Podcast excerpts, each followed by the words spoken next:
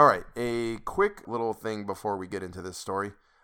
This story was written in 1913, and as such, it bears some of the sensibilities of the time.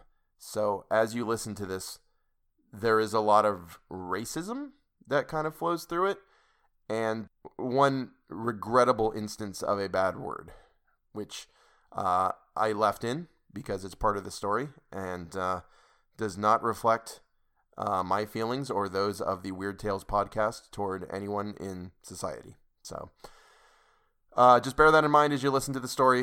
It is rife with racism, which is probably a product of its time. That does not excuse it. That doesn't make it right. But just know that it's there as you listen. Fishhead by Irvin S. Cobb. It goes past the powers of my pen to try to describe Reelfoot Lake for you so that you, reading this, will get the picture of it in your mind as I have it in mind. For Reelfoot Lake is like no other lake that I know anything about. It is an afterthought of creation. The rest of this continent was made and had dried in the sun for thousands of years, millions of years for all I know, before Reelfoot came to be. It's the newest big thing in nature on this hemisphere, probably, for it was formed by the great earthquake of 1811. That earthquake of 1811 surely altered the face of the earth on the then far frontier of this country. It changed the course of rivers, it converted hills into what are now the sunk lands of 3 states, and it turned the solid ground to jelly and made it roll in waves like the sea. And in the midst of the retching of the land and the vomiting of the waters, it depressed to varying depths a section of the earth crust 60 miles long, taking it down, trees, hills, hollows and all, and a crack broke through to the Mississippi River, so that for 3 days the river ran upstream, filling the whole. The result was the largest lake south of the Ohio, lying mostly in Tennessee, but extending up across what is now the Kentucky line, taking its name from a fancied resemblance in its outline to the splay-reeled foot of a cornfield negro. Nigger Wool Swamp, not so far away, may have got its name from the same man who christened Reelfoot, at least so it sounds. Reelfoot is, and has always been, a lake of mystery. In places, it is bottomless. Other places, the skeletons of the cypress trees that went down when the earth sank still stand upright, so that if the sun shines from the right quarter, and the water is less muddy than common, a man, peering face downward into its depths, sees, or thinks he sees down below, the bare top limbs upstretching like drowned men's fingers, all coated with the mud of years and bandaged with pennons of the green lake slime. In still other places, the lake is shallow for long stretches, no deeper than breast-high to a man, but dangerous because of the weed growths and the sunken drifts which entangle the swimmer's limbs. Its banks are mainly mud. Its waters are muddied too, being a rich coffee color in the spring and a copperish yellow in the summer, and the trees along its shore are mud-colored clear up their lower limbs after the spring floods, when the dried sediment covers their trunks with a thick, scrofulous-looking coat. There are stretches of unbroken woodland around it, and slashes where the cypress knees rise countlessly like headstones and footstones for the dead snags that rot in the soft ooze. There are deadenings with the lowland corn growing high and rank below, and the bleached, fire-blackened girdled trees rising above, barren of leaf and limb. There are long, dismal flats where, in the spring, the clotted frog spawn cling like patches of white mucus among the weed stalks, and at night the turtles crawl out to lay clutches of perfectly round white eggs, with tough, rubbery shells in the sand. There are bayous leading off to nowhere, and sloughs that wind aimlessly like great, blind worms to finally join the big river that rolls its semi-liquid torrents a few miles to the westward. So, Reelfoot lies there, flat in the bottoms, freezing lightly in the winter, steaming torridly in the summer, swollen in the spring when the woods have turned a vivid green and the buffalo gnats by the million and the billion fill the flooded hollows with their pestilential buzzing, and in the fall ringed about gloriously with all the colors which the first frost brings, gold of hickory, yellow russet of sycamore, red of dogwood and ash, and purple-black of sweet gum. But the Reelfoot country has its uses. It is the best game and fish country, natural or artificial, that is left in the South today. In their appointed seasons, the duck and the geese flock in, and even semi-tropical birds, like the brown pelican and the Florida snakebird, have been known to come there to nest.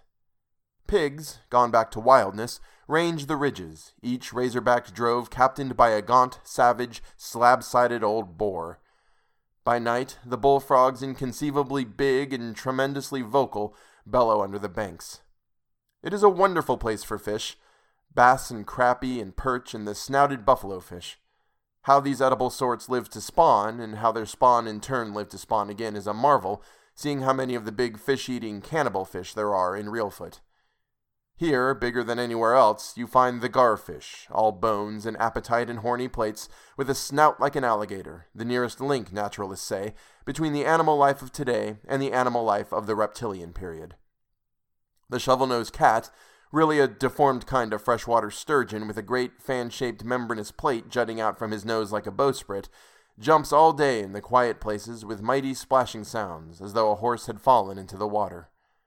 On every stranded log, the huge snapping turtles lie on sunny days in groups of 4 and 6, baking their shells black in the sun with their little snaky heads raised watchfully, ready to slip noiselessly off at the first sound of oars grating in the row locks. But the biggest of them all are the catfish. These are monstrous creatures, these catfish of Reelfoot, scaleless, slick things with corpsey dead eyes and poisonous fins like javelins, and huge whiskers dangling from the sides of their cavernous heads.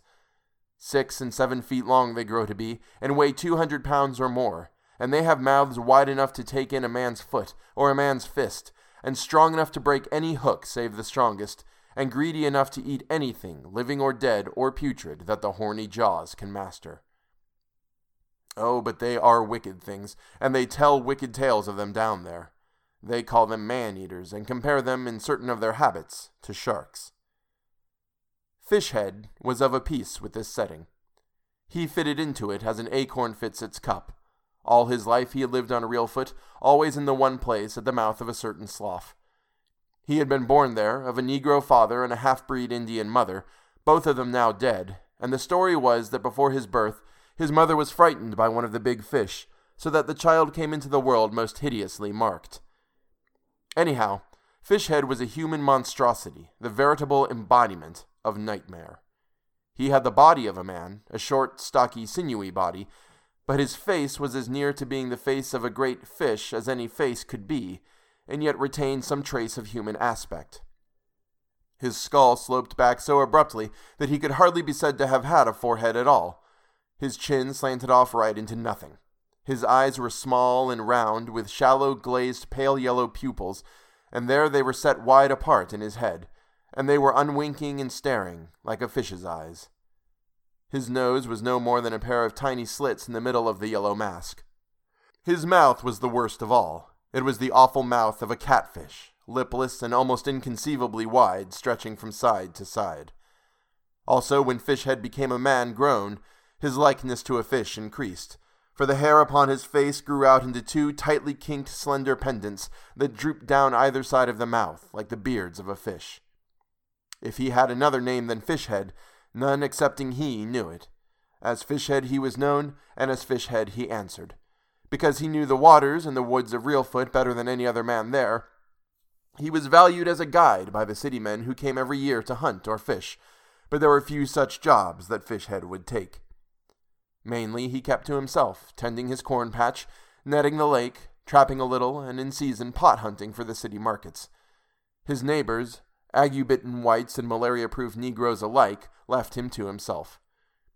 Indeed, for the most part, they had a superstitious fear of him, so he lived alone, with no kith nor kin, nor even a friend, shunning his kind and shunned by them. His cabin stood just below the state line where Mudslough runs into the lake. It was a shack of logs, the only human habitation for 4 miles up or down. Behind it, the thick timber came shouldering right up to the edge of Fishhead's small truck patch, enclosing it in thick shade except when the sun stood just overhead. He cooked his food in a primitive fashion, outdoors, over a hole in the soggy earth, or upon the rusted red ruin of an old cook-stove, and he drank the saffron water of the lake out of a dipper made of a gourd, faring and fending for himself, a master hand at skiff and net, competent with duck-gun and fish-spear, yet a creature of affliction and loneliness, part savage, almost amphibious, set apart from his fellows, silent and suspicious. In front of his cabin jutted out a long, fallen cottonwood trunk, lying half in and half out of the water. its topside burnt by the sun and worn by the friction of Fishhead's bare feet until it showed countless patterns of tiny scrolled lines, its underside black and rotted, and lapped at unceasingly by little waves like tiny licking tongues. Its farther end reached deep water, and it was a part of Fishhead, for no matter how far his fishing and trapping might take him in the daytime, sunset would find him back there, his boat drawn up on the bank, and he on the other end of this log. From a distance, men had seen him there many times, sometimes squatted motionless as the big turtles that would crawl upon its dipping tip in his absence, sometimes erect and motionless like a creek crane, his misshapen yellow form outlined against the yellow sun, the yellow water, the yellow banks, all of them yellow together. If the real footers shunned Fishhead by day, they feared him by night, and avoided him as a plague, dreading even the chance of a casual meeting. For there were ugly stories about Fishhead, stories which all the Negroes and some of the whites believed. They said that a cry which had been heard just before dusk, and just after, skittering across the darkened waters, was his calling cry to the big cats, and at his bidding they came trooping in, and that in their company he swam in the lake on moonlit nights, sporting with them, diving with them, even feeding with them on what manner of unclean things they fed. The cry had been heard many times, that much was certain, and it was certain also that the big fish were noticeably thick at the mouth of Fishhead Slough. No native reel-footer, white or black, would willingly wet a leg or an arm there. Here Fishhead had lived, and here he was going to die. The Baxters were going to kill him, and this day in late summer was to be the time of the killing. The two Baxters, Jake and Joel, were coming in their dugout to do it. This murder had been a long time in the making. The Baxters had to brew their hate over a slow fire for months before it reached the pitch of action. They were poor whites, poor in everything, repute and worldly goods and standing, a pair of fever-ridden squatters who lived on whiskey and tobacco when they could get it, and on fish and cornbread when they couldn't. The feud itself was of months' standing, meeting Fishhead one day in the spring on the spindly scaffolding of the skiff landing at Walnut Log, and being themselves far overtaken in liquor and vainglorious with a bogus alcoholic substitute for courage, the brothers had accused him, wantonly and without proof, of running their trout line and stripping it of the hooked catch, an unforgivable sin among the water-dwellers and the shanty-boaters of the South. Seeing that he bore this accusation in silence, only eyeing them steadfastly, they had been emboldened then to slap his face, whereupon he turned and gave them both the beating of their lives, bloodying their noses and bruising their lips with hard blows against their front teeth, and finally leaving them, mauled and prone, in the dirt. Moreover, in the onlookers, a sense of the everlasting fitness of things had triumphed over race prejudice and allowed them, two free-born sovereign whites, to be licked by a black man. Therefore, they were going to get him. The whole thing had been planned out amply. They were going to kill him on his log at sundown. There would be no witnesses to see it, no retribution to follow after it. The very ease of the undertaking made them forget even their inborn fear of the place of Fishhead's habitation. For more than an hour they had been coming from their shack across a deeply indented arm of the lake. Their dugout, fashioned by fire and adze and drawknife from the bole of a gum tree, moved through the water as noiselessly as a swimming mallard, leaving behind it a long, wavy trail on the stilled waters. Jake, the better oarsman, sat flat in the stern of the round-bottomed craft, paddling with quick, splashless strokes. Joel, the better shot, was squatted forward. There was a heavy, rusted duck gun between his knees. Though their spying upon the victim had made them certain sure he would not be about the shore for hours, a doubled sense of caution led them to hug closely the weedy banks. They slid along the shore like shadows, moving so swiftly and in such silence that the watchful mud turtles barely turned their snaky heads as they passed. So, a full hour before the time, they came slipping around the mouth of the slough and made for a natural ambuscade, which the mixed breed had left within a stone's jerk of his cabin to his own undoing. Where the slough's flow joined deeper water, a partly uprooted tree was stretched prone from shore at the top, still thick and green with leaves that drew nourishment from the earth in which the half-uncovered roots yet held, and twined about with an exuberance of trumpet vines and wild fox grapes. All about was a huddle of drift, last year's corn stalks, shreddy strips of bark, chunks of rotted weed, all the riffle and dunnage of a quiet eddy. Straight into this green clump glided the dugout and swung broadside on against the protecting trunk of the tree, hidden from the inner side by the intervening curtains of rank growth. Just as the Baxters had intended it should be hidden when days before in their scouting, they marked this masked place of waiting and included it then and there in the scope of their plans. There had been no hitch or mishap. No one had been abroad in the late afternoon to mark their movements, and in a little while Fishhead ought to be due. Jake's woodman's eye followed the downward swing of the sun speculatively. The shadows thrown shoreward lengthened and slithered on the small ripples. The small noises of the day died out. The small noises of the coming night began to multiply. The green-bodied flies went away, and big mosquitoes with speckled gray legs came to take the place of the flies. The sleepy lake sucked at the mud banks with small mouthing sounds as though it found the taste of the raw mud agreeable. A monster crawfish, big as a chicken lobster, crawled out of the top of his dried mud chimney and perched himself there, an armored sentinel on the watchtower. Bull bats began to flitter back and forth above the tops of the trees. A pudgy muskrat, swimming with head up, was moved to sidle off briskly as he met a cottonmouth moccasin snake, so fat and swollen with summer poison that it looked almost like a legless lizard as it moved along the surface of the water in a series of slow, torpid S's. Directly above the head of either of the waiting assassins, a compact little swarm of midges hung, holding to a sort of kite-shaped formation. A little more time passed, and Fishhead came out of the woods at the back, walking swiftly, with a sack over his shoulder.